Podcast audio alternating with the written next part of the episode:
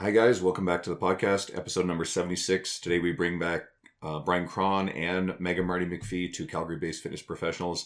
We're going to go over a lot of coaching stuff, including the good, the bad, and the ugly that our industry offers. Some talk of Botox and alcohol. Stay tuned. We finally did it. We went to the dark side. We decided to become aligned with someone and try to sell ourselves and become a legit podcast by having some sort of sponsorship. Now, for all of you who kind of know us through this podcast, you know that we probably don't take it lightly that we we want to be authentic. We want to support the industry and we literally don't want to promote something that we literally wouldn't use ourselves and something we don't really believe in.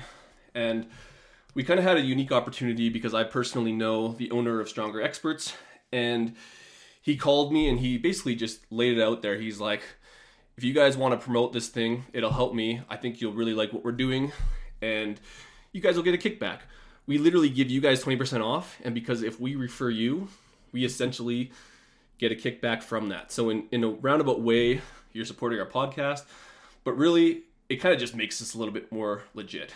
And a little bit about Stronger Experts is that they are essentially an online platform that hosts literally like I want to say like 50, not 50%, but 50% of their coaches that do live presentations, that have live content, that have slideshows, they have tests, they have everything you can kind of ask for. They're half of them are like literally aligned with our podcast. We have guys like Mike Israetel, um, Alex Viada, we have Greg Nuckols, we have Dr. Mike T. Nelson, and a bunch of future guests that we have lined up.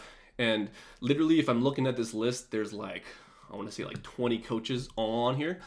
And the cool thing is, it's like 365 bucks a year, and you get two CEUs from the NSCA.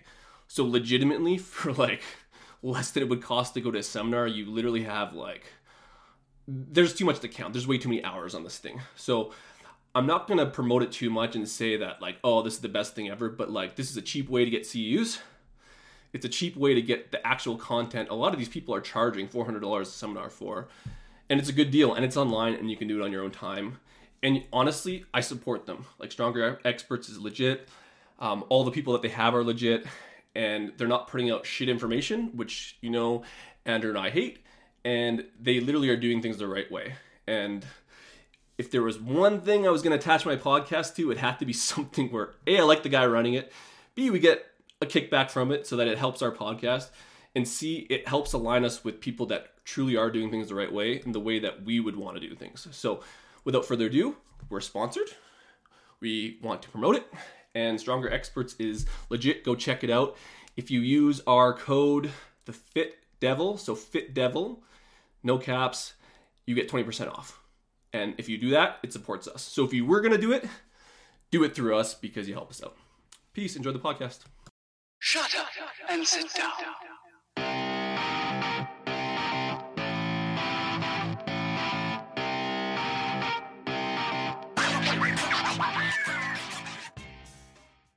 Hey everyone, welcome back to the podcast. So we got Brian Krahn back for uh, his fourth appearance. So that actually, Marty's giving him the middle finger as we speak.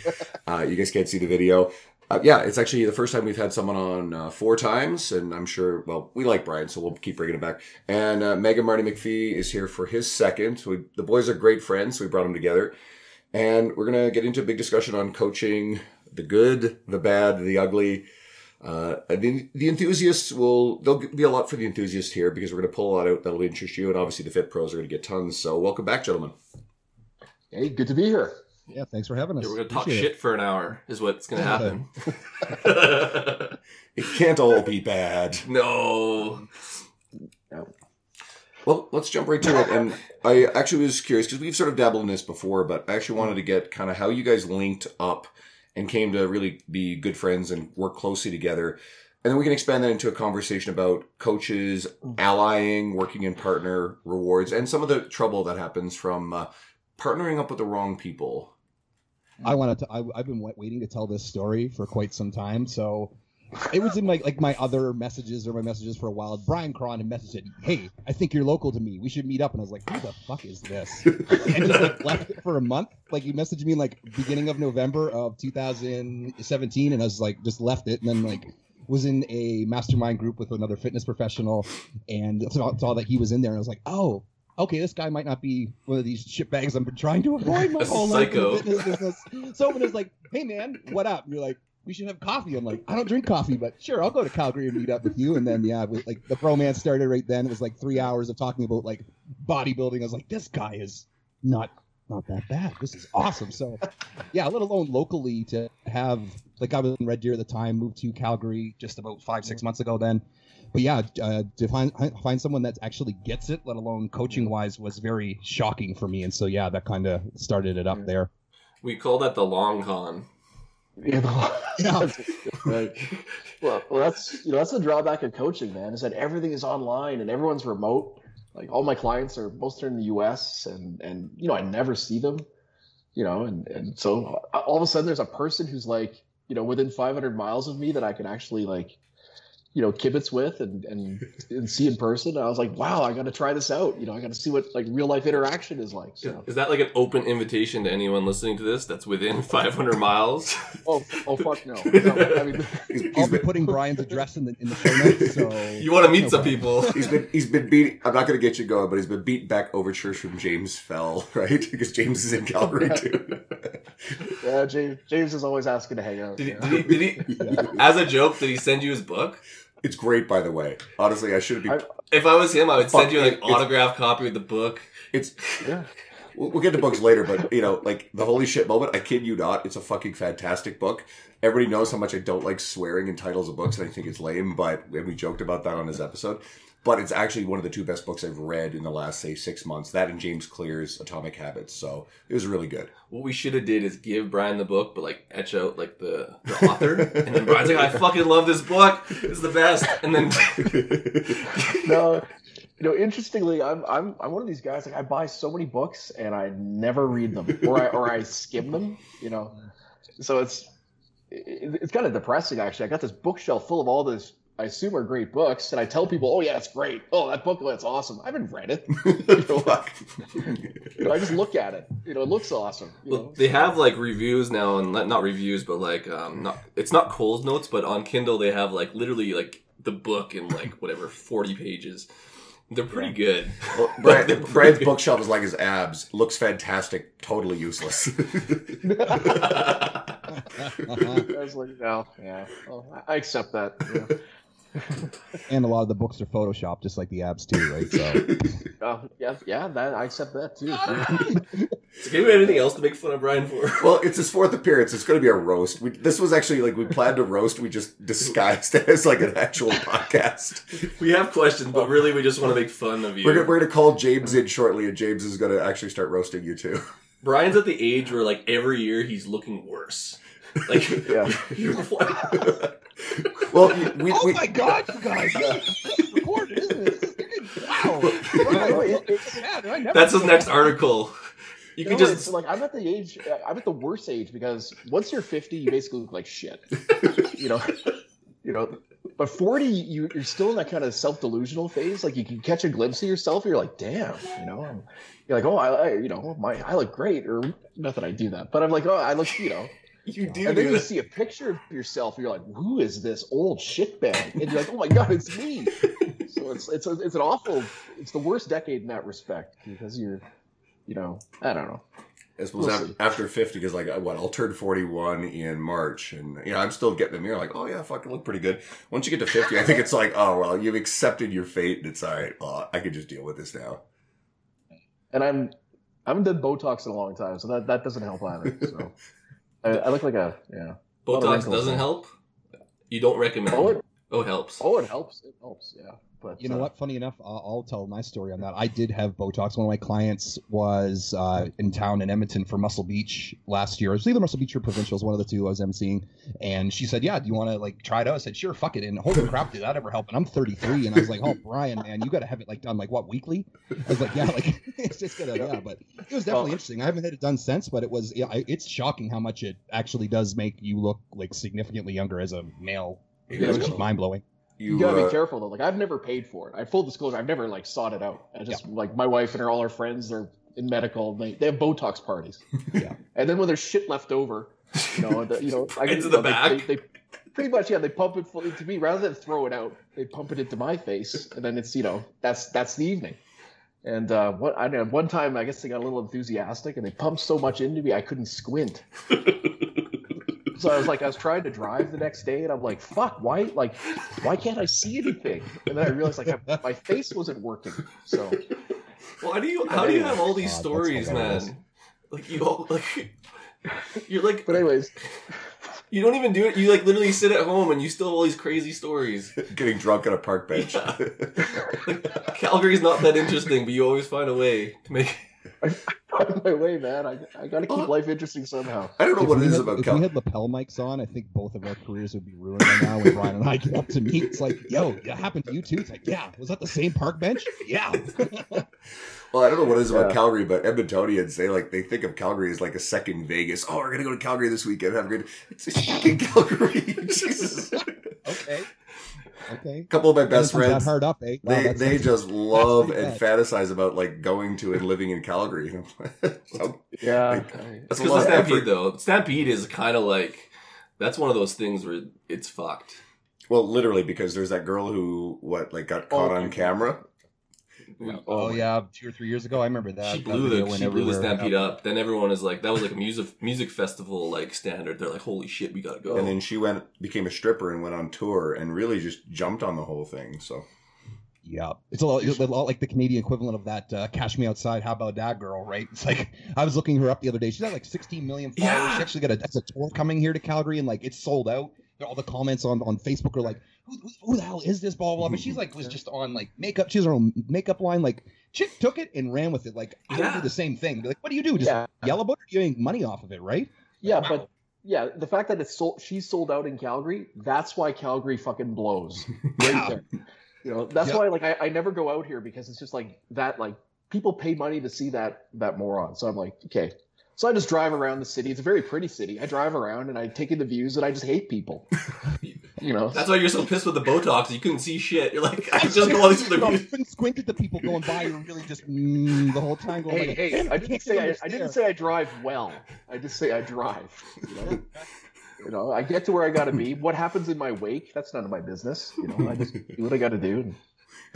I'm gonna going say, into that a little bit more though. It's like uh, the local fitness scene. Like like uh, it's not not- not trying to jump on any coaches or anything here or personal trainers, but like to meet that that person that like you've been meeting like when I've met you guys, Andrew there in, in Edmonton there at the Eric Helms and with Landon there, it was awesome, right? Because that happens what once a year maybe. Like Landon started doing those. The last time I Yep. went to that was like 2015 or 16 in Regina, and like that's when yeah, like uh, Eric and Brian a couple other guys were there, but like yeah, like to to actually be able to meet people like yeah, like even Brian said within 500 miles of uh of Yeah. yourself to actually meet up and like be in person and say like yeah man like this is an interest of ours like that it's so mi- mind blowing to me that like wh- where is the the caliber of this stuff that should be Well- there in terms well, of and like, that's just the- fitness period I've even thought about that too, because look, there's lots of Yeah. trainers and people in the fitness industry, but there's I'm not gonna say the select crowd, but there's the people who actually fucking take it as like a full on Yeah. career and they're all in.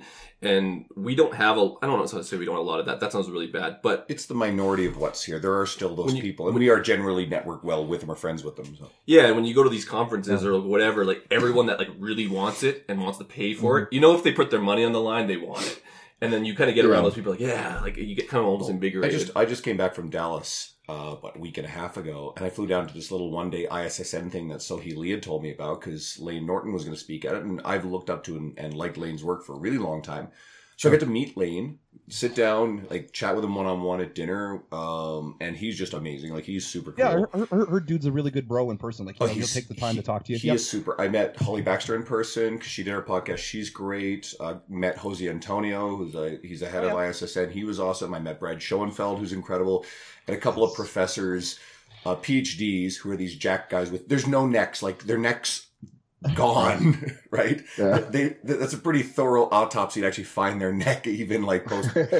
these guys are thick dudes, and they're these PhDs in like Texan universities. Uh, uh, try to remember their names: um, Darryn uh, Willoughby and uh, Dan. Ah, crap. You know, it's it's lost on me right now, but really a couple of cool guys. But you get these like-minded individuals, and then three buddies of mine from Texas all just happen to be there, which is really cool. Oh. And this is why I like going to these things. Like you're talking about, like not getting to meet these people too often.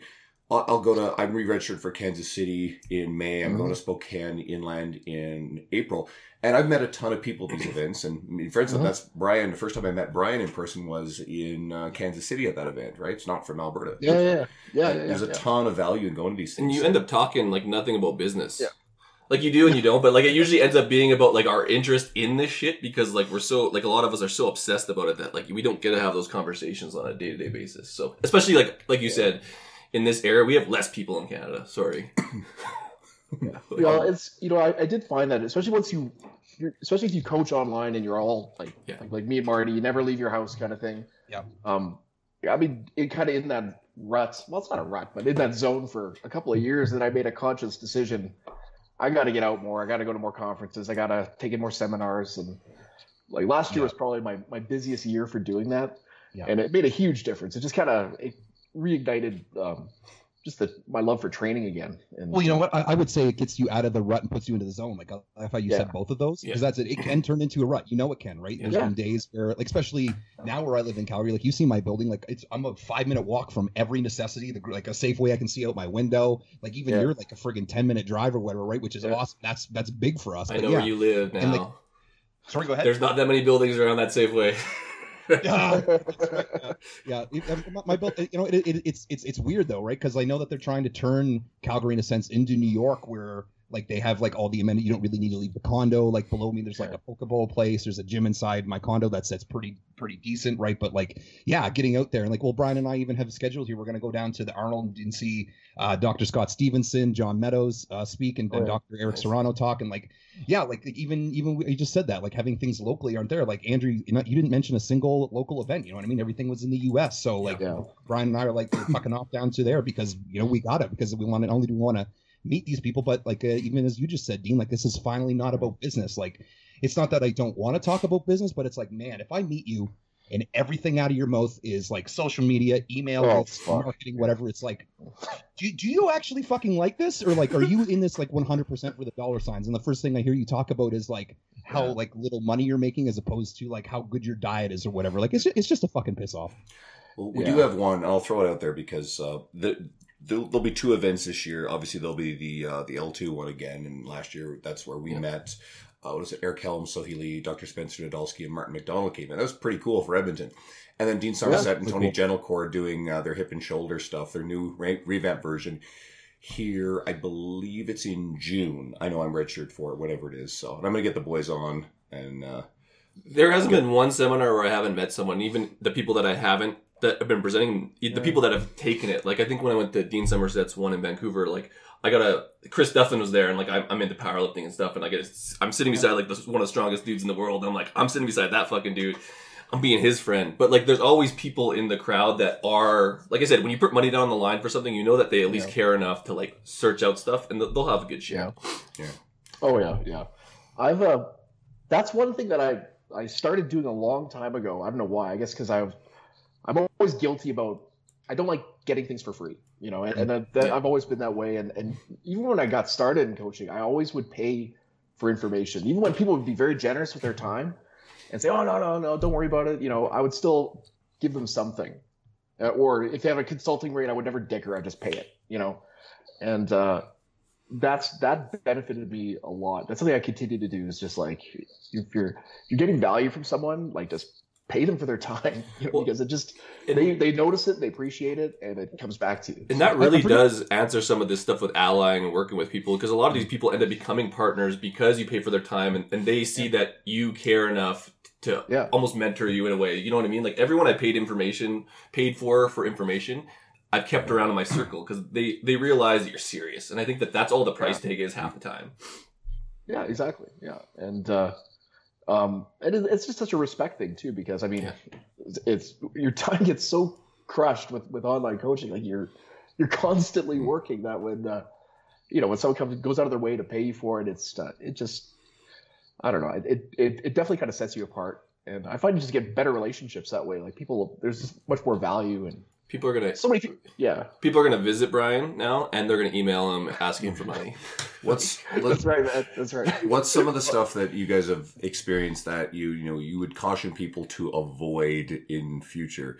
Uh, I'm gonna I'm gonna tease Marty a little bit because we've been chirping at Brian. So Oh, my Here we go. my first experience with Marty, well, there's two. One, I saw him up on stage uh, emceeing the Muscle Beach, where I had a client in that uh, a few, couple years ago. But two, uh, whoever was running his Instagram account way back when had uh, started spam posting that you know that like those fake bullshit comments on my thing, and I'm like, who the fuck is this guy?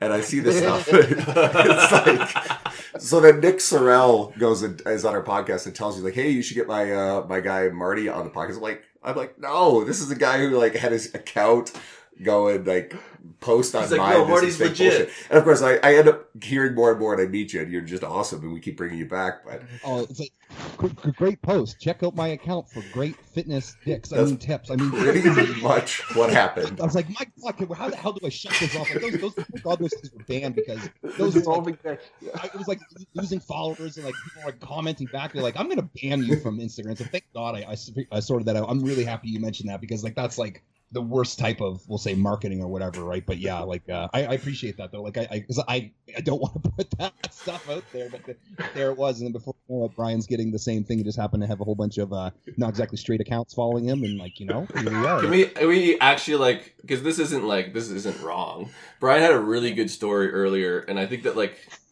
like there the, there's all these tactics. Like I don't know I don't know much about the gay community, but when they send stuff, they're like trying to like fish for for likes or for possibly a date, and people have gotten dick pics. A lot of people, Brian in particular, but he had this really good one. I thought it was like a really good technique. It didn't work, but I feel like it would be a high percentage like play. Can you just explain the message you got in Instagram? Well, I, you know, forgive me. I don't know the, the precise technical nomenclature, but like I got a, I got a, a I've had several of these messages where you got to click, click to see the pic, And you clicked. and I'm, you know, I'm kind of a kid at heart, and I love getting presents, and, and you know, and just it's like getting a Christmas present. I'm like, oh wow, what's be behind it? Like, is it a dog pic? You know, is it, I don't know, is a sultry woman? I don't know, or is it, you know, great fitness information? sultry, you know, Rubenesque, you know, like, is it, or is it great fitness info? And it's always a dick. And it's just, You're, Those are just accounts that I'm making, Brian, and just spamming at different accounts, and I'm like, I know Bri- I'm gonna trick him. Brian, I this is how how you know you're old. You're that guy that will like literally like pay to get like the the billion dollar treasure from a s- like a Saudi Arabian prince. You're like, I, I gotta check it. It could be right. no, they're from Nigeria usually. And, Yeah, uh, that's true. I'm financing a prince in Nigeria, I think. And he sends me dick pics. Same dude. He actually sent your email to everyone. It's like this dude. He likes presents. But no, it's, it's, it's you know that, that the first time it was such a you know kind of like a, a visceral violation. I, I not so much because I have anything against dick pics, you know, but it's just I thought I was getting a gift of some kind because I unwrap it and But you that's what I really getting. understood, like how offended people get when you know when they get these unsolicited dick pics. You know, I just think it's the next level when you package it behind something where you gotta click to make the picture appear. You know, that's just That's the actual definition of clickbait. Right yeah, there. that is That's- yeah. yeah. Anyway, I have them on file. But I'll send them to you. so, what are some of the other things you guys have seen, the bad stuff in the industry, or in general? I don't want to say this, just like bad stories of bad partnerships, or just anything in the industry that people should be kind of wary of. Okay, do you want to like? Do you want to talk like coaching and protocol? Uh, well, we're Or- or we're do you going wanna talk, all like- we're going all over that too. I was thinking more in the lines of kind of like the partnership and alliance type stuff, but you know, we're going to stomp all the fuck over bad coaching practices too. Yeah. Well, like Marty, like both Marty and I, we do our own thing. Like he, you do a lot, like Marty has a lot of competitors. Like, yeah, it's- I- I- for for the most part, it was a lot of like e- either Yeah. competitors or people that really want to get close to competitive shape for something like a, a photo shoot or whatever, right?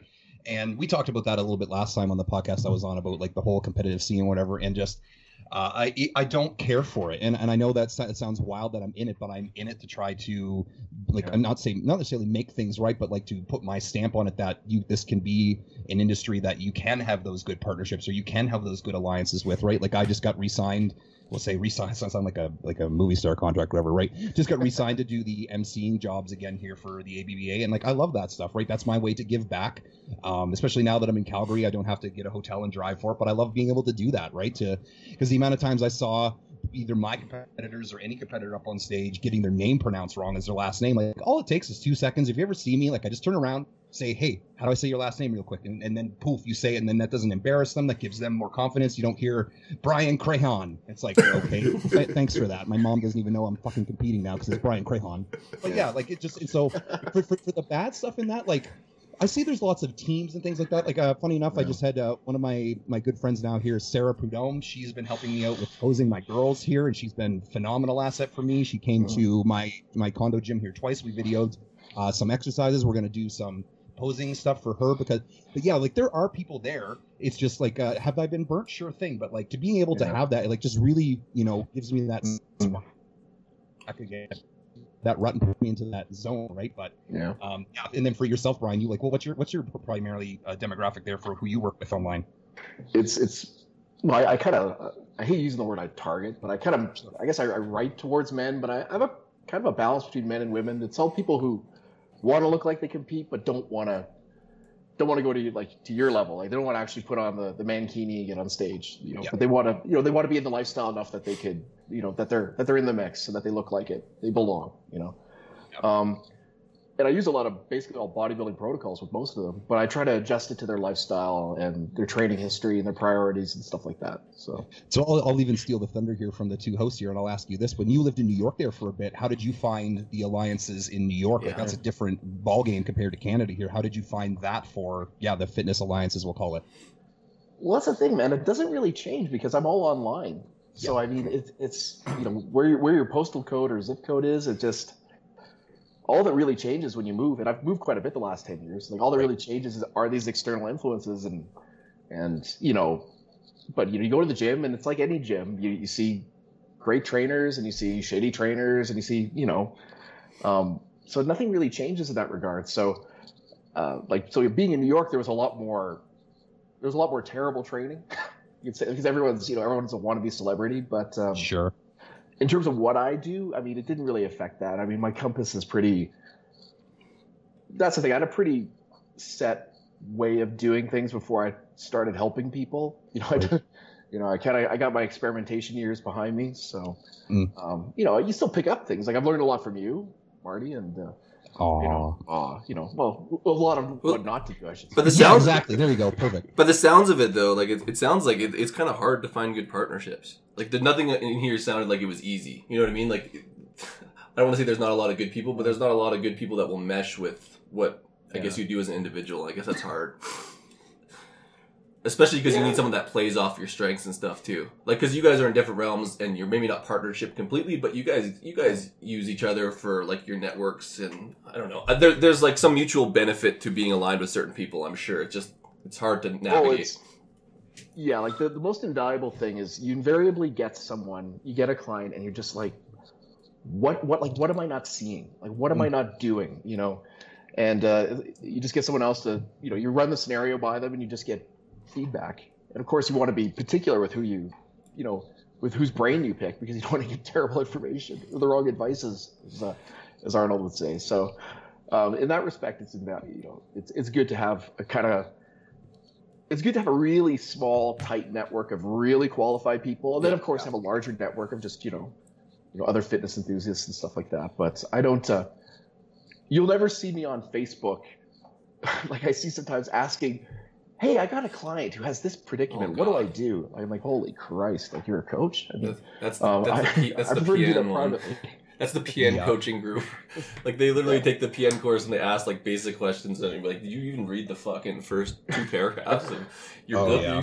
Like like, like but that, that's probably one of the bigger things that like I really appreciate having Brian around for is being able to ask those coaching questions, right? Like Brian and I have droned on endlessly with each other and like kind of gotten like mad and heated, and, like not not, not at each other, just that like the situation we like kind of sit there for a bit and stew is that where is the how to coach coaches on how to coach, right? Yeah. There's so much coaching on how to build your business, on how to do this, and like, of course, there's like there, there's the the macro stuff, there's the precision Yeah. nutrition, there's the Mac University, there's the junk online certifications, or even in person CanFit Pro, whatever you want to pick it. But where is it showing how to take care of your clients? Sure, precision nutrition. Then the second part has like a little bit of like if they're high adherence and they're high motivation, do this or whatever. But it's Yeah. not that fucking simple. It's like being able to read someone and like, Yeah. and uh, Brian and I kind of talked a little bit before about this. Is like putting them into like your cookie cutter into your box is just not going to work. Every single client is so is so fucking different. Like in a in a in, and I know you, you'll hear that lots, but like I don't talk to the to everyone with the same stuff. Like sure, I've an ass- I have assessment template,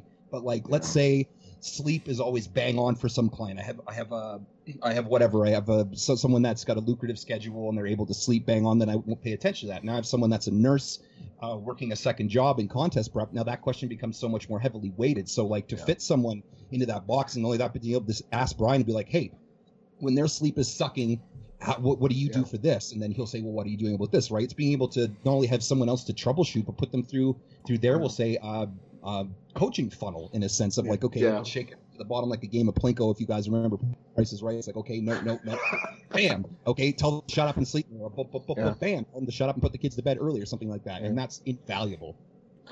Yeah, like man, I the, the more I coach and the more people I work with, the more it is like the sets and reps and the stuff that stuff that really jacks me up and, and, and I find cool is so low down the list in, priority.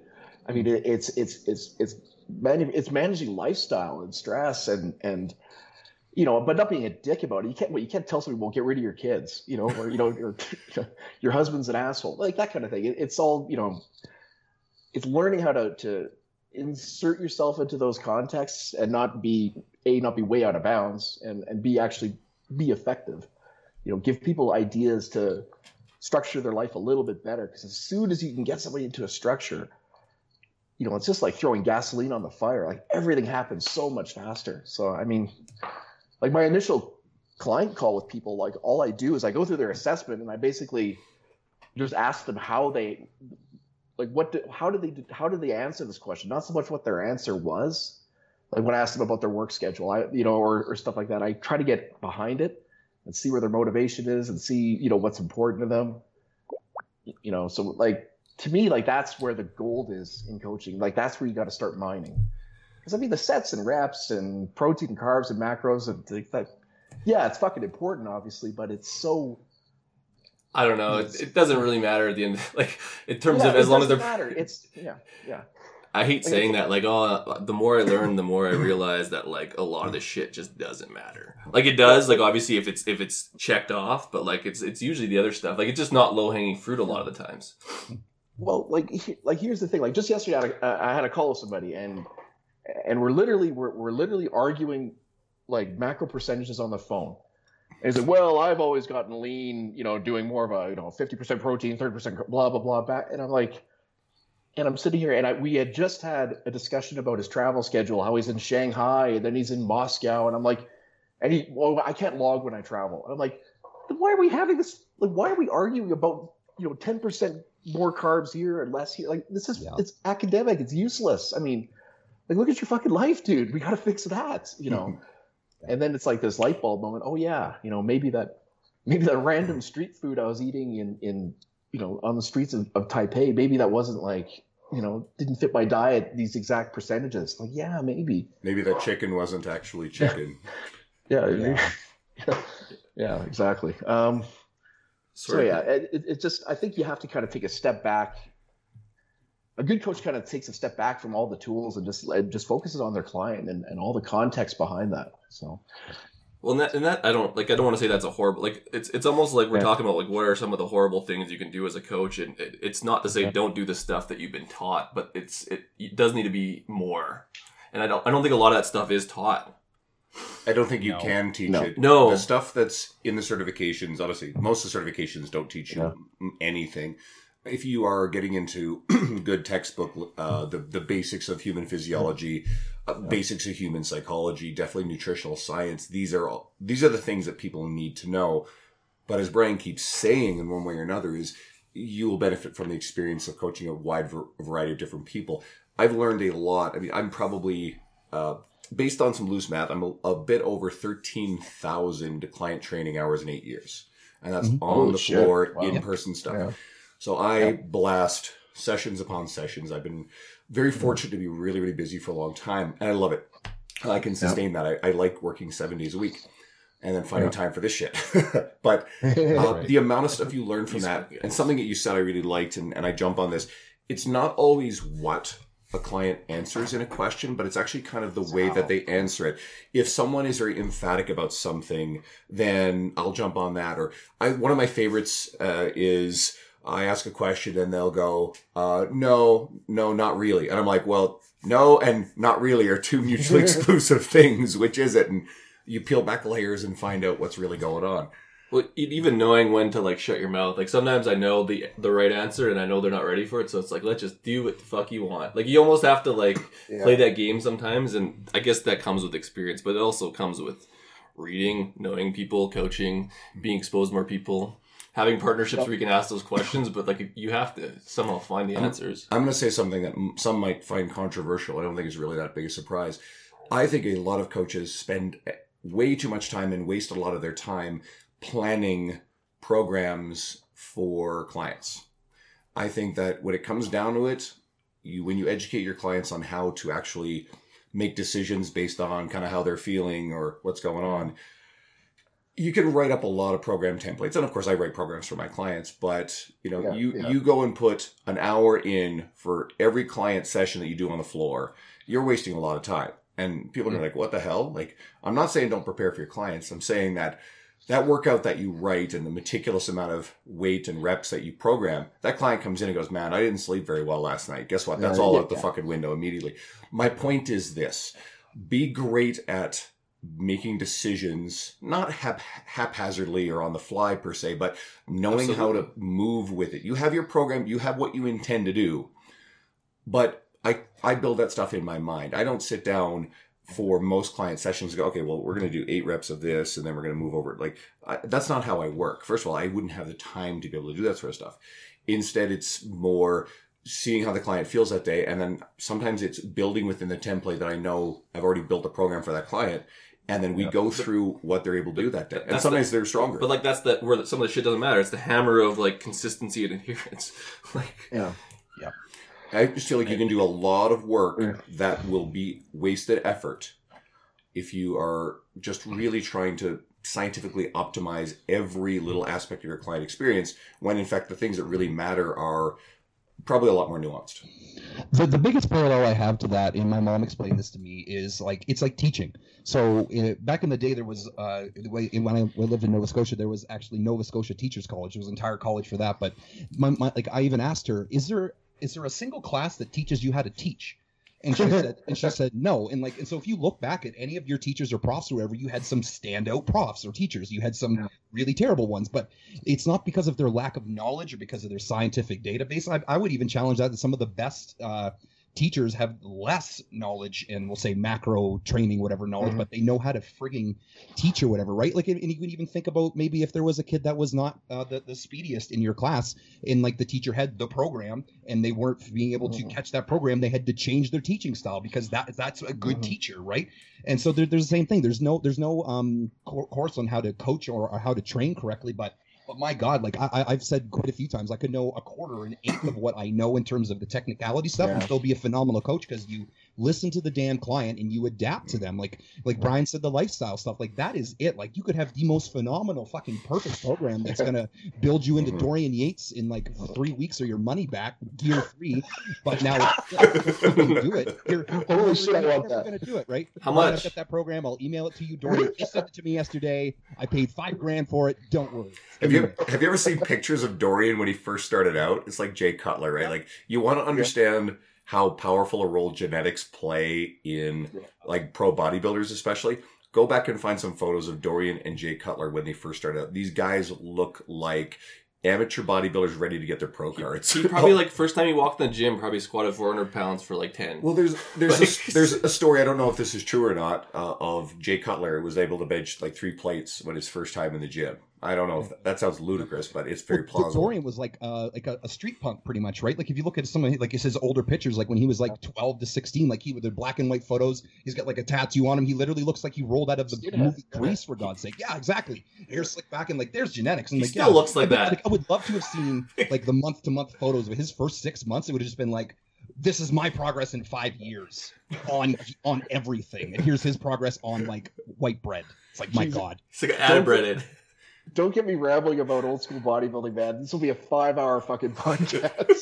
yeah, you got it. But it's just yeah. like that, that. That's the whole the whole perfect thing, though, right? Like even Yeah. though, so then when you to to go into that further, if Yeah. you combine how frigging smart Dorian was compared to most other bodybuilders, he did coach himself for I think almost the entire point. Like, yeah, of course he appealed to authority and got tips or whatever, but how meticulous the guy was. So that's the perfect programming, the perfect nutrition, meeting the the the being able just go in and just balls to the wall it out like there's so much to like the blood and guts' is dvd is not a training dvd in terms of an instructional one but holy crap if you just sit back and take that 10,000 mile look and just say what is he doing? It's all there in terms of how to be we'll say successful as a bodybuilder right? Especially in terms of how much he injured himself how much he Yeah. he stretched everything like just it was it's all there. It's crazy Let's have some fun with some- of the bad practices because we sort of intended to go there. Obviously, we've got to balance it out with good practice. But what's Yeah. some of the stuff that drives you guys crazy that you see amongst coaches, and to warn you know the enthusiast, someone who's looking for a coach about red flags?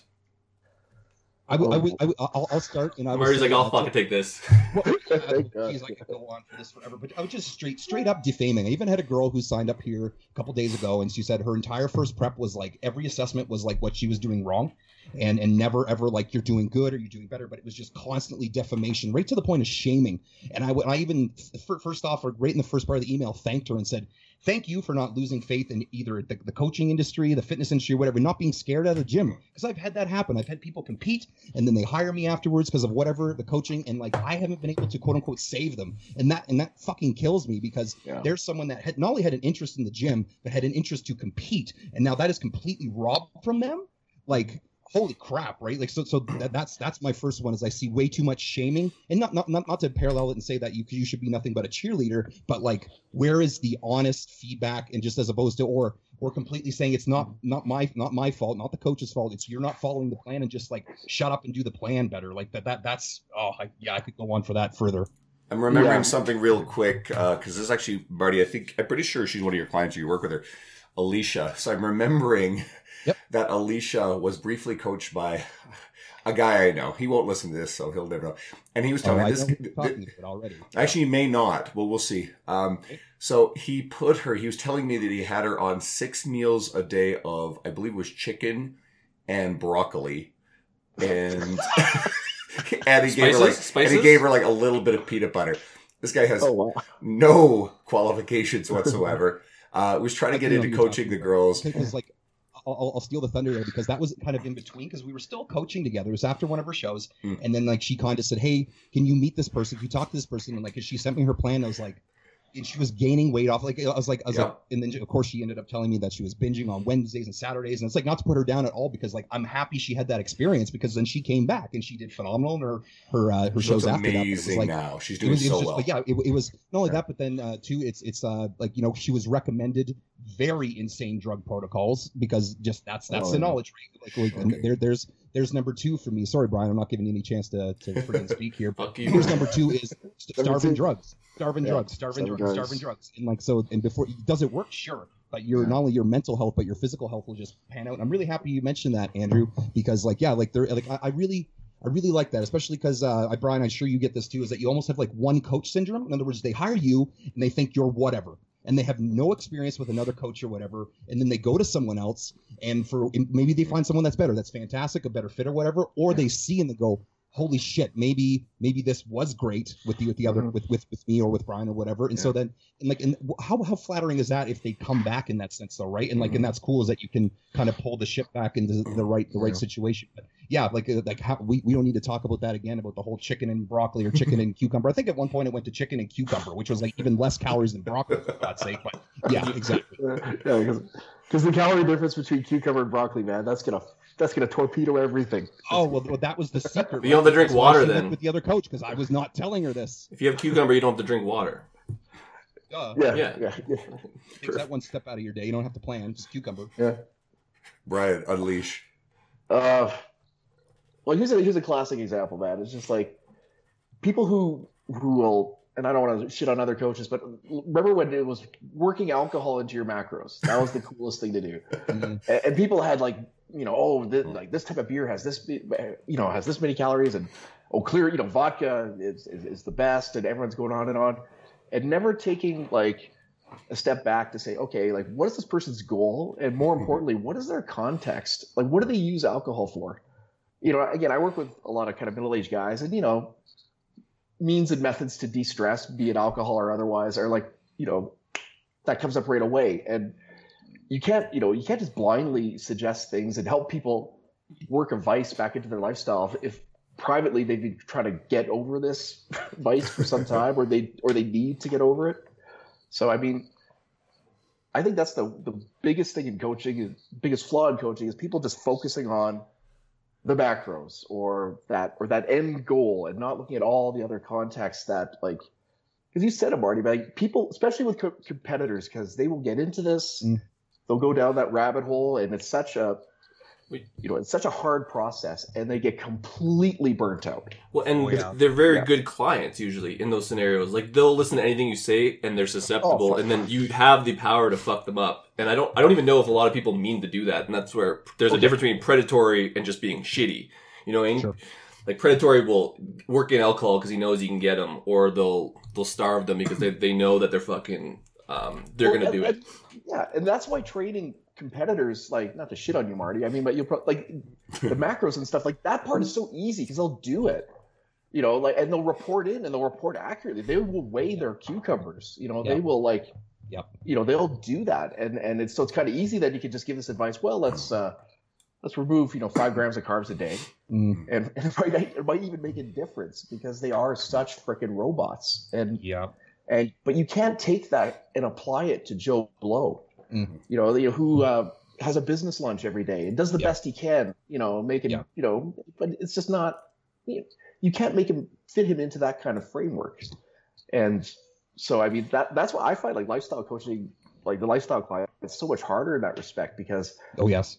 I can't just fire numbers at them. I mean, I mean, in that respect, working with bodybuilders is easy. I mean, not the last four weeks. I mean, that's you know that's hard. But um, yeah. So like, I mean, let, let, us say that they're like you, they ask you, and I, I know you've got this question too. Probably all, all four four of us have is what's the best type of alcohol? I'm going to go out and drink. I want to minimize calories or whatever. Or do I eat this or whatever? Like, Everclear. and so and so they ask like, exactly Everclear, right? And so you, you, I, I've seen like and Right. even I've in my my youth will say done this. Well, I've, I've recommended that, but the question I should be asking, like Brian said, like is this a vice for them? Yeah. Like now am I enabling them to mm. now go out and get shit faced what and then go yeah, what is what is their sleep like the next two days?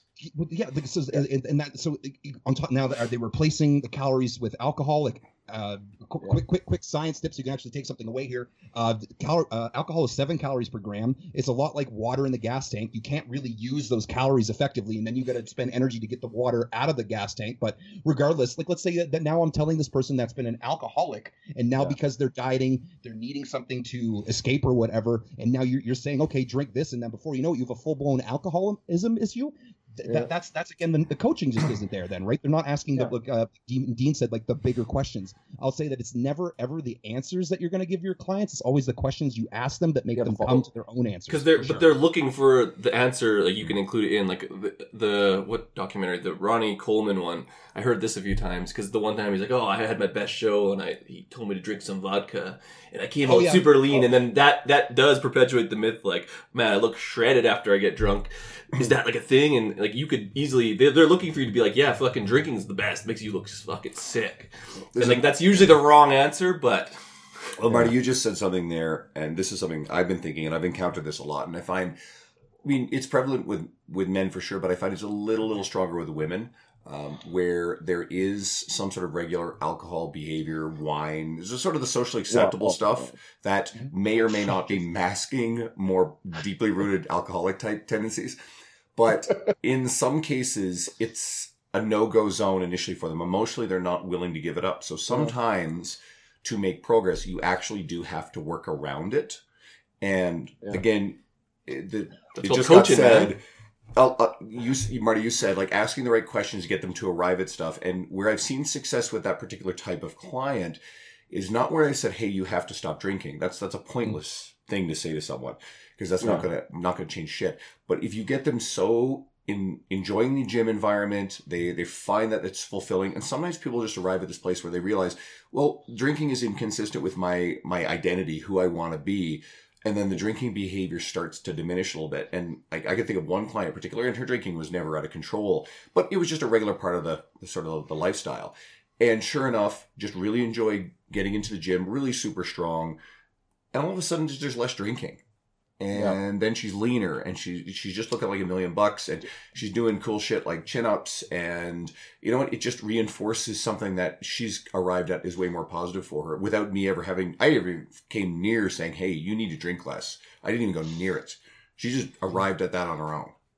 Once and you, I've seen that several once times. you feel better and you kind of add that shit back in you realize what shit actually feels like. If you're doing it all the time shit just feels normal. But then when you actually get a taste of the good stuff and like what life hmm. can actually be like, then it affects you a little bit more. Something that I was thinking along the way, and you know, use the word predatory and a particularly nasty behavior that I've seen a bit, and I've heard a lot about it, and it seems to be a, a common with some of these starving drugs coaches as well, is they will walk around in gyms and they will approach the girls that they think might it, Marty's making faces. He knows oh, where I'm going with this. Oh, yeah. uh, where they will go up. His hats off. And and there's one of several behaviors. One is it'll pay a compliment. Marty is getting hot. They'll pay a compliment, but they'll say, you yeah. know, hey, you'd look great up on, you know, you'd make a great bikini competitor, or you'd do great if you did this. You know, if you only lost like maybe 20 pounds. And so it attacks the self esteem. And if you get a, a vulnerable or slightly insecure girl who Mm-hmm. You know, it hits that right button or whatever. I mean, I think a lot of people just hate this kind of behavior, and I think it's awful. But I think for some vulnerable people, it does work, and these coaches are continuously doing this stuff. And I've seen yeah. well-known local competitive coaches who've had some success who are kind of notorious for this crap. And the yeah. other thing that drives well, me nuts is trying to bang their I've clients. Seen, it not only it happened at the gym, but I've seen like uh, funny enough, I've seen it at nightclubs. I've seen like people go out and they'll they'll find pretty girls and they'll kind of approach them and say like, and they'll have their female competitors with them and say like, hey, you got you look great. He's dancing. You ever think about you ever think about you ever think doing a bikini show? And then before you know it, like and the girl go, Oh, he's so good or whatever, and they're not yeah. even taking into stock any kind of psychological yeah. issue, any kind of eating disorder or disorder issue. I've kind of retained the like I, I, was trying to think if it actually still is true or not, but I I definitely at one point talked more people, especially females, out of shows than yes. I have shows. Just just because like I don't want that on my conscience, right? To have like a first place or whatever under my belt and say, hey, I've got 15 clients in a show versus eight that are either going to be ready or, or whatever. I'll never do that. And, and that's again why, why I like Brian so much in that regard, because he's not going to put any kind of uh, psychological or physical health into any of his clients because that that that's the thing because when you when all when especially the, the the language I hear is when they when a coach says I have got my client a first place or I got a first place. No, no, no, no. You didn't do shit. Well, like, you know what I mean? Like I'm being very aggressive there. I'm very black and white, but yeah. like my clients got the result. I was like 10, 15%. I was I was the guiding light. I was the compass or whatever. I was the GPS, but like you got to yeah. drive the damn car and like you, you can't. And to, to, go to someone in the direct equivalent with the GPS thing is like you going up to those girls or the guys or whatever and saying, "Hey, here's here's what I want you to do on a GPS. You should drive this way." As opposed to like it's like you try to reroute before you no no no you're going this way and then the pressure's there or whatever and just I've seen that wreck not only lifestyles I've seen people come out. I have a, I have a pro female that I talk to fairly regularly, and she goes, "Marty, I have no idea who I am now because she was talked into so much stuff from, from her previous coach yeah. that now she has no idea who she is as an identity. I think she's 42, 43, lost entirely lost. And like, and Eric Helms talked about that in the in the seminar. There, fanboy on Eric again. There, it's because they lose. They have no idea why they're even training anymore because yeah. like first, they don't get the first place. It's like, who am I? Like, I, I, I can't go on that enough about how the identity thing, like you know, you're not the first place or whatever, but like the whole cherry picking or whatever you said, predatory things like that. There's way too much of that, and and yeah, I couldn't couldn't possibly agree with you on that. Something that drives me nuts, and I and I called it out once, and it was kind of a funny thing, is when coaches will take credit for things that they didn't do, or generally just take credit all the credit for the client. I'm very very clear in trying to yeah. make it that hey, this is the client's hard work. I've got a client. He's kind of getting pretty well known through my social media. He lost 185 pounds. This kid's Awesome. Wow. unbelievable. Um, I met him when he'd already lost 100. He got in research nutrition. He's he's got better instincts for nutrition and like knowing what's good knowledge versus bad than most of our industry. This kid is smart. So he comes into me. He was airing out 400 pound scales. Didn't know how much he weighed. Came to me at 300 pounds. Just started walking. Just stopped eating crap. Just decided he was going to be a different person. And then he wanted to learn to lift weights. And so he continued to lose weight, continued to lose weight. And we've had a lot of posts about him, but I always say, like, you know, I didn't, he would have lost all the weight without me, right? We talk a bit nutrition. You would have found a way. Mostly he just kind of already knew that stuff. So I taught him how to move. And, and he's kind of funny. He's 6'5. He, he kind of moved like a baby giraffe, uh, just learning to stand when he first started the squat, as a running joke between us. Uh, but now all of a sudden, you know, I think he did a 185 pound squat, really, really smooth and crisp looking at parallel or below for five reps. And that was kind of his personal best just yesterday. Um, he moves a lot better. He just didn't have a lot of coordination to start. And it's taken some time and, and a lot of coaching, but he loves lifting. He's really strong. He's doing chin ups on his own. He's got like three or four now body weight. And I've he- taken a lot of pride in this whole process, but he arrived at this shit on his own. And I really don't, I'm not willing to take credit for it. Now, I saw online a coach put a before photo, two year old photo, and a, and a stage photo of a competitor. And this competitor did most of it on their own, and I think hired the coach somewhere between uh, it was like four to eight weeks out. And the, the coach posted the photos and didn't say, "Hey, look, I took this competitor from here to here," but sure as fucking hell implied it. Didn't Yeah. say, "Hey, you know, I, this this young woman did a really great job on her own last couple of years." And you know, she, she hired me eight weeks ago, and I can't take credit for this, but you know, we did some good work together, and we just dialed it in, and look, she won. Yeah. The coach Oh, they- and I called they shit out. They, they And- lose 150 pounds, right? They lose 100 before you. They lose 50 with you, and then you say, "Hey, this person's lost 150 pounds." Without that disclaimer, you can't do it. If you're going to do that, here's Yeah. what to do. Other coaches is put up three photos. Put up that photo first. Put up the one that when they started with you, and then put up the other one and say, "Hey," and make it make a huge like I like to use that like siren emoji and say, "Hey, disclaimer or whatever." I did not take them from here to here because like yeah, like like that that's that's like shitbag credit. You know what I mean? Like that's if you got to do that for yourself to either get more clients or to pump your own ego up. My God, I, that, that that's got to be a rough lifestyle in, in that regard or whatever, right? Because I, I even did that a little while ago when I had a photo of uh like the like the, the the photo of course where they're they're on the couch and they're looking their worst and they're leaned in with their friends and they look really out of shape and then they see their pre-contest or whatever uh a photo and, and then they don't mention in there that they like you said like you, they did a lot of this on their own or they would have done this on their own but like just don't claim that that would be like a topic number seven would be don't claim credit for Yeah. what you didn't do like like i even just mentioned how like as i didn't put i didn't get first place. I'm not on stage getting that first place. It's them. I can Yeah. say like thank you very much for letting me be part of this success of yours whatever small to big degree that you believe it is but don't claim that damn credit. You got it You could Yeah, claim I- you yeah you could claim what you did. Like I think that that's where maybe it's just a different sales tactic. Is like you can tell people what you did do as opposed to taking credit for what you didn't do. And I don't I don't know what the percentages are, but I mean you'll feel a lot better as a coach. You probably have a better retention rate Brian because people gonna- know what they're getting. Brian's going to throw something out there. You know what Brian is saying. Oh yeah, like that. well, I mean, it's just that the before and after is still like the most powerful marketing tool. I mean, it's been around for like a hundred years, and it's people keep using it because it works. There's nothing like there's nothing stronger at for like especially for that mainstream client just to get right into their psyche and, and just see this is what you can do. And you know, every every kind of business person I've talked to has always told me, "Oh, you got to put more of your before and afters out there." And I just, I, I, I have such trouble with it. Not that I don't like. I, I have. I just put one up on Facebook this week. i saw that i was i was really happy i was like thank god you're finally doing that great Because it was mostly just pictures of you without your shirt up to that yeah, point. just, no, it was me as a three-year-old child, and then me today. I'm like, look at all the muscle I gained. You know. yeah Um, but uh, no, I mean, but yeah, but even the one I put up on Facebook this week, she did 90% of the work on her own, of course and then even the 10% of the time with, you know, with me. I mean, she still has the work. I mean, what I what I would take credit was I helped her. Um, she was carb phobic. That's the thing I'm the most proud of is that she was a Sure. total carb phobe, and it it took literally like eight, at least 18 months for her to start eating carbs and to get over 100 grams, to get around 150 grams, and not think she's going to get fat. And then she travels a lot for business, so I got her to get in the mindset like, okay, we're gonna have your work when you're traveling workouts, and then we're gonna have your structured ones. You know, so she would see every business trip as like a as a failure because she couldn't train you know, she couldn't train well. She'd be in a hotel gym, you know. So I mean, just getting her to change her mindset like that, I'm I'm proud of.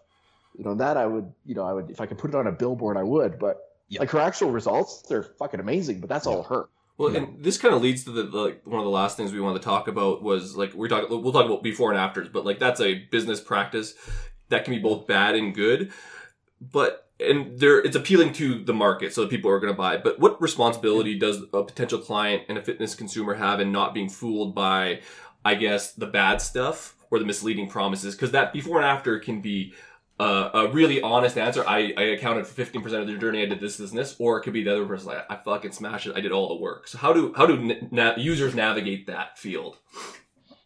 Oh man, that's a good one. A really, really quick, funny story. I finally, for the first time ever, put up a before and after of my client Scott that did really, really well, won overalls and everything. And it was a photo of his back, and he had a tattoo removed from before to after, and it was like a big one. And someone said, "That's that's not the same person." but like, but he, but he, had, but he, but he had another tattoo of script, and I s- it was both on Facebook and on Instagram, two different people's. Like, and someone said, What was Sorry? the tattoo? What was the tattoo? it, it, was- it was, it was of like something on his shoulder blade. I, I, I can tag you, and it was hilarious. I loved it. I couldn't stop, Like a stop laughing. like, But like, like a big he- dick or something, or like Oh, it was a gigantic. It was. It was. He was the one that sent you that photo. Never mind. Anyways, Yeah. but That was his tattoo.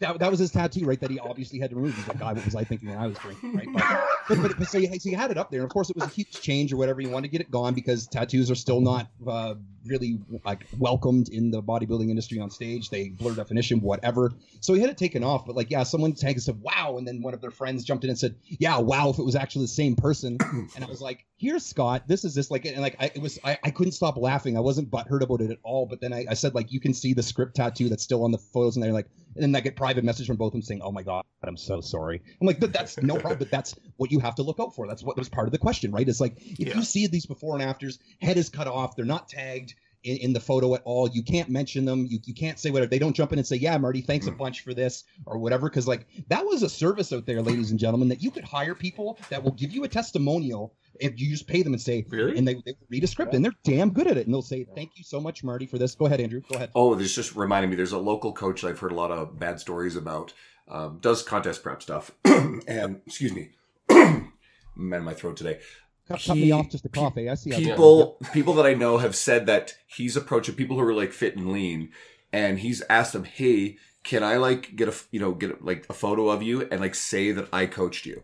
or even a photo with them, right? Like, Yeah. And then Yeah. I, I've also heard this same guy has, on apparently two separate occasions, taken a whole bunch of money for clients and then partway through the prep just fucked off, went down to the US, disappeared for a while, didn't get in touch with anyone, did this to a friend of mine, and somehow comes back and is still floating around the industry. So like one of the cool things about being at Evolve is kind of like I get a shit list. I've had so many trainers and coaches come in that if there's someone with such a bad reputation and they apply to us, it happened with this one girl who just was a pain in the ass before.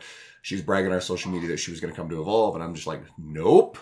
So don't talk to the owners, and here's the deal. Here's what my experience was. She bombed the interview that they'd already scheduled. They weren't going to let her come in anyway, and she had to disappear with her tail between her legs and go somewhere else. But I just have no time for this kind of crap. Go ahead. So that's a really hard thing too. Is like when you said, how how does the client or how does the customer navigate that? Because you can say, do your research or whatever. Uh, so like really quick tips is that like if someone asks me about that, I will I, I'd say go through my Insta, go through my before and afters, find whoever you want, message them and say, hey, what about Marty? And then and then that find past clients. Don't find current clients. Find past Yeah. ones. Say, why did you leave? Was it a financial thing? Was it that the coach sucked or whatever? And like giving them both, like just giving them, we'll call them the heavy hitters or your, or your phenomenal clients. Of course, they're going to fanboy or fangirl all over you and say, Marty did so much of this for me. Brian did everything like this for me. And and that's just not it. You're going to have fuck ups as, as a coach. Like I've had people that I couldn't quote unquote save. Of course I have. But Yeah. like, it is your responsibility to, to like, you know, get a hold of people, not blindly just go for flash in the pan marketing or kind of whatever uh, stuff there, there is there. But like, uh, to, to go in a little bit more on that, uh, what you said about the whole coach disappearing, whatever. I've had at least five times, which you think in my, I'll, I'll be doing this for 11 years here now as of uh, Valentine's Day in two weeks here. Um, but only five times, but still, I've had people ghost on their their clients a week out, either. And it's, it's you know, and and it's, it's so dumb. At least three of them have been like boyfriend girlfriend issues or whatever. Like as in, uh, like they're they're interested in the client now, their girlfriend doesn't like them or something like just bullshit or whatever, right? And then they're high and dry, and so they contact me and like and I'm like you you have to like that's that's a not only a sinking ship. Let's say they're ready, let's say they're not ready, and to try to navigate that, but like yeah, how how do you prepare for that? If you like don't don't necessarily hire friends or whatever, right? Like that, that Yeah. that's a really that's a really hard thing too. Like, sure, could, could I diet Brian? Of course. Could could he die at me? Sure. But that's a, that's a little bit different from like you getting your friend at the gym who is a trainer to to to train you, and before you know it, they get scared or whatever, or or they screw off to a trip to Bali or whatever. Like that stuff does happen, and so I'm trying to give trying to think about even just when I'm talking here more more tips for that how to navigate outside of research is like. But it, I don't I don't know. Like Brian would you say like to talk to other coaches? Because like that that's a hard thing too is because like I've had people that either for whatever reason have, have needed or wanted to let's say leave me for whatever for whatever reasons or let's say they want to go to a, a higher level. And I've recommended coaches because like especially if they're in the US and they want someone in person like uh for instance I'll, I'll use my girl Sarah here that I use for posing. She does Skype stuff for bikini but then I use a, a gentleman named Kenny Wallach for my posing for my male bodybuilders and for my classic Yeah. physique guys because not only is he the, he the best but I can't do it as, as good Yeah. as myself but like you need to appeal to Yeah. authority in, in that in that state like if you're not good at it and and so th- there's there's how, how do you find the coach too if the coach knows everything and I mean every they know physiology they're now a massage therapist they're now a psychologist they're now a trained tactician they're now a fucking lumberjack I would be running the other direction for sure That's a yeah. There's Yeah, something what he else. said. He basically just told. He basically just like picked apart Brian's profile. There's like, that's all he. There's something else that I've noticed too for competitors and be a little wary of. I've found in the more traditional corner of the competitive industry here in Edmonton anyway, there's a bit of a culture of suppressing an intimidation of, of client experience that isn't so great. I've actually witnessed bullying from coaches, uh, uh, right on uh, a friend of mine's wall. Uh, a coach's husband going after her because apparently she just didn't have a great thing and she told some people privately about this. Um, I've seen these people, they protect themselves. And it's sort of a thing where they just don't allow these complaints to come to life. And there's a lot of pressure to not come out and say this stuff. So competitors are, Well- are very much intimidated into not voicing criticisms about a coaching experience. Brian? Yeah, it, that, that's a really good point because there's a difference between, like, I've had, you know, I've had a lot of clients that I've had failures, but We all have. yeah, we all have. And but the thing is, when someone fails and they, you know, let's say they, for whatever reason, like they, their work just got crazy, or they had, you know, troubles with the family and stuff like that, or just, you know, like they rarely will blame the coach, you know, like and. Uh, and especially if the if, if the coach is, is a half decent human being and they're they're kind of in the mix with them at the time, going like, "Wow, this is you're going through a lot. Maybe we should stop this, or maybe you should take you know whatever." Mhm. Or, or even if they try and the, and the and the client says, "No, no, I'm going to do it. I'm going to do it," like is, they're rarely going to get bad mouthed. You know, I just I just you know I, I think it all boils down to. I think it's always the onus is on the coach, man. It's never on the client. The onus is on the coach to just do the best you can, have the highest character, and it just it just never it's never failed. You know, I've had failures, but I've never had people bash me. At least not that I know of. Here, here I'll go again, fanboying with Eric Helms there the first time I saw him. But like when I talked to him about, because we were talking about coaching, like thank God I finally found this person that was way above me in that regard, and I could ask him this. And he said, I always try to make it my fault. If they Yeah, cheat on yeah. their diet or whatever, he, he'll go, you know what? I'm sorry I failed you. That I didn't Yeah. give you the tools or whatever, or the confidence to mention this to me or whatever. The nightmare for coaching is if someone hides something from you. If they like, yeah. they, they try to fool you or whatever. They'll say, "Oh, I follow my plan." Like well, on my assessments, it'll say, "Was anything off?" And then if, if so, what was it and when? So we can see for weight, whatever reason, and so that we can talk about it. And that goes into what I said before about the whole shaming thing or defaming thing, and that just doesn't work. But th- that that's exactly it. It has to be your fault, especially if they if they were uh, they, they they had the plan or whatever that you created for them. It's like an architect. You give you give these great guys, uh, great uh, carpenters, uh, an architectural design, and they, it comes out looking like crap. It's one of those nailed it things, and the cake looks awful or whatever. It's like they followed your recipe probably, and they, Yeah. you, they the cake looked like shit. That's on you, one hundred percent. So, and even even if you think and you know that it's not your fault, like even if I know someone's cheating, I mean, no, like my first competitor I ever had, I literally saw him out the Wednesday before the show eating at a restaurant. He just kind of went, "Yeah, man, it's it's salmon and and, and and vegetables, like good stuff, right?" And I was like, "Is it Wade?" And he just kind of went. I just walked into the restaurant, didn't say anything because what am hmm. I going to get? Not only for like shaming them there in public with their wife or whatever, like outside, I'm, I'm public. I'm in Red Deer at the time where I was a little bit of a thing there, whatever, and like just like it, it would not not only hurt my business, but it would it would just destroy the client too at the same time. But like it, it is you Yeah. you have to you have got to that to blame yourself or be able to troubleshoot that stuff because as soon as Yeah. like and I, and I know know these coaches like like uh Andrew like I love that you said that about the whole they'll even intimidate they'll get their they'll get other clients to intimidate that Yeah. client. Say, take that shit down. Don't say that bad stuff about that person or whatever. And even if it is true, and like let's say, because there is there there is garbage coaching out there, and like if you see enough of it too, that that should be a clue in for the the person Yeah. to go, okay, maybe I shouldn't hire this person, regardless if they got Yeah. lots of results, blah blah blah, whatever. But like y- it, it is. It's it's going to be all onto the onus of the client in that or sorry onto the coach of that regard. But it, it- but then I'll, Yeah. I'll turn around and say the onus is on the client to say to the coach everything as much as you can. But then as the coach you have to eh, foster that environment. You have to say this is a safe zone. This is a safe place. You can you can pet my cat carl and tell me things while while while it's going through your head. Be like yeah i had that pizza. You were right. You saw me. That was me. But like yeah that that that's the relationship and you gotta build that. You gotta. Yeah. I'll But- some. Oh, w- let me really quickly say this. I'll summarize that a little bit in a very effective way. Give what you mean the you mean i didn't do it no, give the clients all of the credit, and Yeah. then the coach accepts all the blame. And some coaches, are, oh, that's bullshit. Trust me, try it. It works really well. Another red flag in our industry is if you see a competitive coach or any trainer Blame. who posts this or some version of this, that it's a declaration that say if the client doesn't follow the program, it's Yeah. it's your fault. Like it basically just deflecting any ownership or responsibility to coach someone through these challenges. If you see, and I've seen this stuff and I've called it out, I fucking hate it. If you see that run, that's not a person you want to work with, Brian. Yeah, I mean, but but that just brings it back to why I always say that I find my job really hard. Um, it just it, and the more I learn, like the harder it gets, and uh, it, it's you know sometimes I, I just look at the, I just look at the, the, the context that I got to work in and, and the problems I'm trying to solve, and you get all this this backstory, and you get all these this these mitigating factors, and it's so freaking hard, and uh, and yeah, when, when I I always take responsibility for failures, and, and the thing is, you have to kind of be cool with that because that's what I will literally stay awake at night sometimes, thinking about people that I've failed years ago, and I'll be like, "Fuck, why didn't I do this? You know, why didn't I?" Or I'll find out something like, "Oh, I should have done this." You know, you know, I had them training way too heavy, and then they burnt out, and then they couldn't get enough sleep, and then they couldn't recover, and then their mood went down, and then they got sick of working with me and they quit if I, you know, then I work, then I do all the math in my mind, and I'll be like, if I would have started them off on like a lower intensity, higher volume, higher frequency, I could have done this and this and this, and I, and that's why I don't get much sleep because, mm. you know, it's these these people that I've let down over the course of my career that that's what I think about, and you know, and then I got a lot of people that I've done really well, and you know, I just don't think about them as much. I'm sorry to say, I just it's the ones that have. Uh, that where I've dropped the ball, you know. A, a and, uh, coach that doesn't constantly question their coaching to me is not a coach.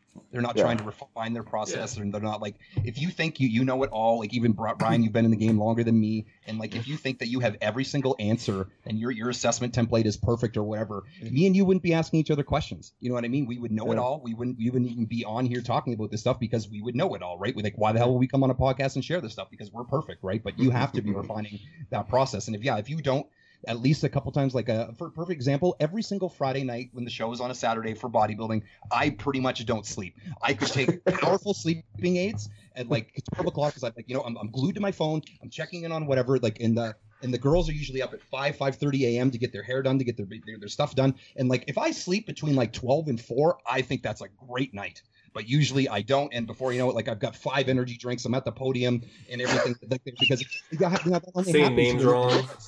burnt out with that uh, last summer because I was there was like the, the CPA and the ABBA and there was shows for eight weeks straight. I was like, this is a nightmare. Like I was like sleeping all day Sunday when I drove back because, they but yeah, exactly that. That Did you talk but that too. faster with those energy drinks? You just MC the thing da da da. Like now. It would be like you just it would be like terrible. My voice would sound even more chipmunky than it is, and you guys would understand it. Yeah, be like, okay, go back, and this podcast is actually three hours. Just slow Marty down and see what happens. Yeah. I I really hope like, there's a few people listen to this podcast and they do it on like two times speed or 1.5. I can do audiobooks that way. I cannot I listen to pod. challenge you to do that with me. Challenge. the mega challenge.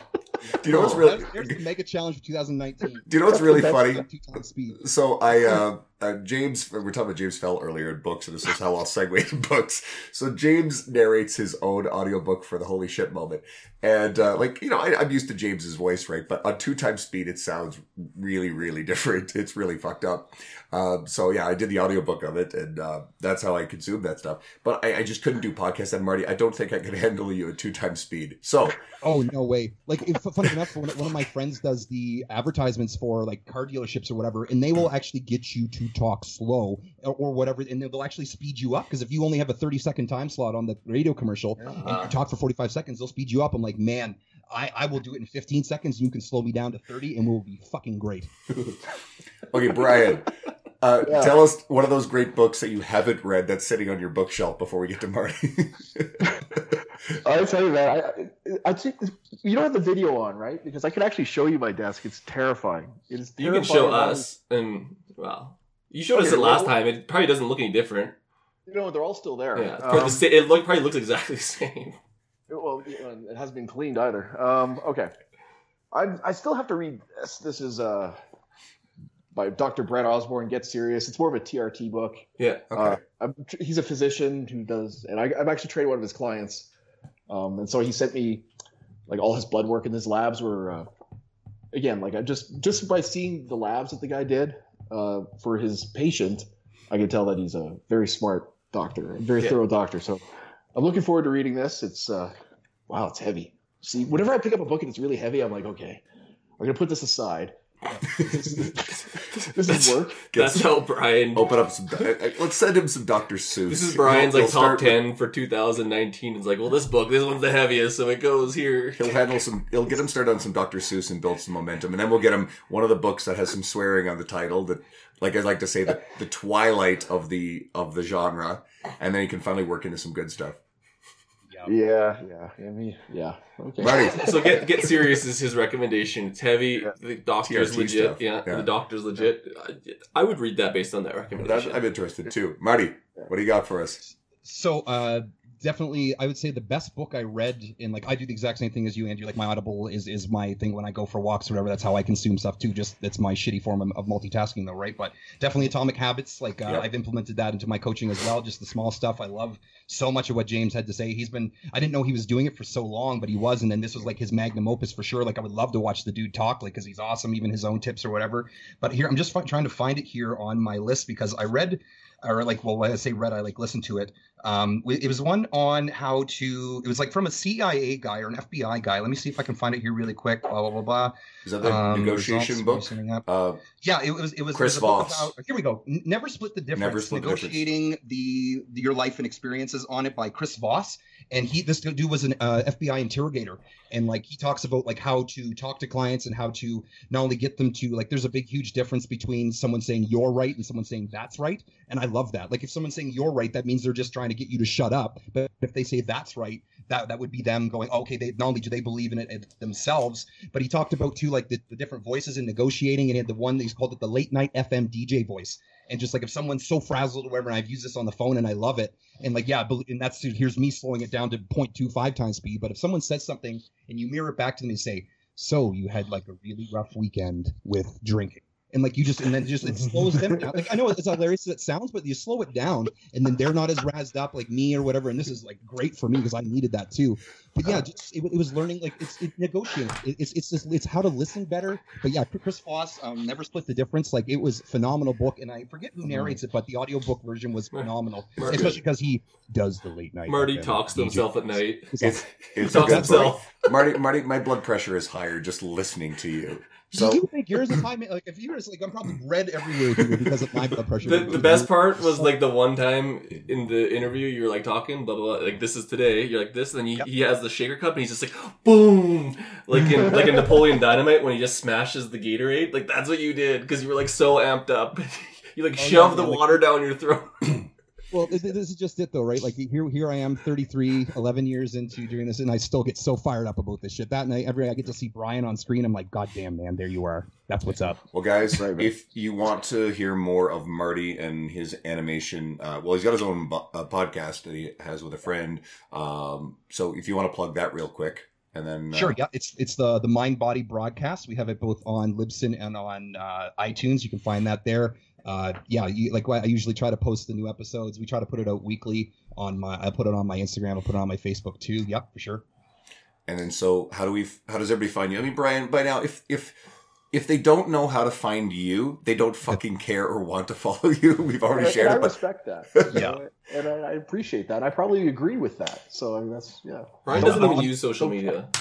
I'm very envious of Brian's Facebook activity because he, he just crushes it on there all the time. Your, your writing's great, man. You, like your your blogs are great or whatever. But to be able to find me because anyone just types in Brian fucking Krahn and before you know it on Google they pop up. But I'm at at Mega Marty Coach on Instagram. Like you probably Mega Marty McPhee will find me on Facebook too. But yeah, tha- that's uh, I usually am more active on on Instagram and definitely on the podcast for sure right now. sweet. Well, I should ask Marty. You're trading my wife. How's she doing? Uh, she's back on the wagon now. She's doing great. She said every single second I get away from him is just godlike for my physique. No, uh, she, she, she she's awesome. Yeah, like I'm, I'm like, and that, that was one of the most flattering things. So there you go, ladies and gentlemen. Is like Brian reached out and said, "Hey, you need to train my wife," and I was like. What, It's not what- flattering, what- man. What, what- what does this mean? Yeah, you, of course, it wasn't flattering. Sure, it wasn't. But yeah, like you know, I, I think that was super, super kind of cool. If if I like, if my cat really needed a diet, Brian would be the one doing it. Is, Especially is going Brian on the park for sure. bench tonight? Yeah. You know, get some sleep. This is great. You get a, you get Yeah. bed to yourself. Like, man, well, it's too cold for my park bench shenanigans, but Yeah, we're, we're apparently about to get hammered by the polar vortex or whatever the fuck that is. Apparently, it's going all the way down to the U.S. too, so it's it's going to be like some evil shit. Um, I don't know. It, it was pretty nice when I got out this morning. So, guys, it was this is a blast. Thanks so much. Uh, we have we're literally going to log on in 15 minutes to talk to Eric Trexler about more bodybuilding and supplement stuff. We're not sure which order we're going to air these two podcasts. Guys, if you're listening and if you finally for the first time heard Brian, we've got three other episodes with him. They're really good. Um, I, I think you might have been on something on the third one. We're not quite sure. yeah, yeah. I was honestly, I was not like not. Yeah, I was on a lot of cold meds, but uh, You're on, on life for sure. And then uh, Marty's also done a podcast with us, so Mar- it was really Mar- fun. Marty was on caffeine for sure. Yeah. Last, Oh, No, uh, I yeah. that's Caffeine and Gatorade is my secret, ladies and gentlemen. There you go. The shaker cup. You just can't see it on the video, right? Yep. yeah. And uh, yeah, no, like check out Marty's podcast. Uh, they both create really great content. Like Marty said, Brian's Facebook writing is really, really great stuff. If you're a coach, especially, Yep. I really do believe he's one of the best coaches in the industry and one of the best people to learn coaching from. It's why we like having you back on so much. So I, can't say that emphatically enough. Um, you're going to get a Oh, thank lot from absorbing what Brian has to say. And Marty, you're just brilliant when it comes to the the psychological mindset stuff and the technical aspects of of coaching competitors. And, and guys, just follow these two. They're really, really great guys. They're good friends of ours. Um, we don't bring people on this podcast because we think they suck. We bring our friends on. We want to share with you. If you're someone finding us for the first time, again, we've got a whole shit ton of really great guests and great episodes. You go through our list. You got people like smart people like Greg Nuckols, uh, Alex Viada. People are smarter than us. Um, yeah, yeah. yeah. Mike smart. Israetel's been on a bunch of times. Dr. Spencer Nadolski, a lot of PhDs. Brad Dieter, James Krieger. It goes on and on. So Mike We're- T. Nelson. Jesus. Mike T. Nelson. We're proud of what we've pulled off, and we've got a lot more coming up, guys. Thank you so much. Uh, thanks, audience, for tuning in again. Yep. Thank you, gentlemen. Appreciate it. Awesome, Awesome. guys. Shut up and sit down.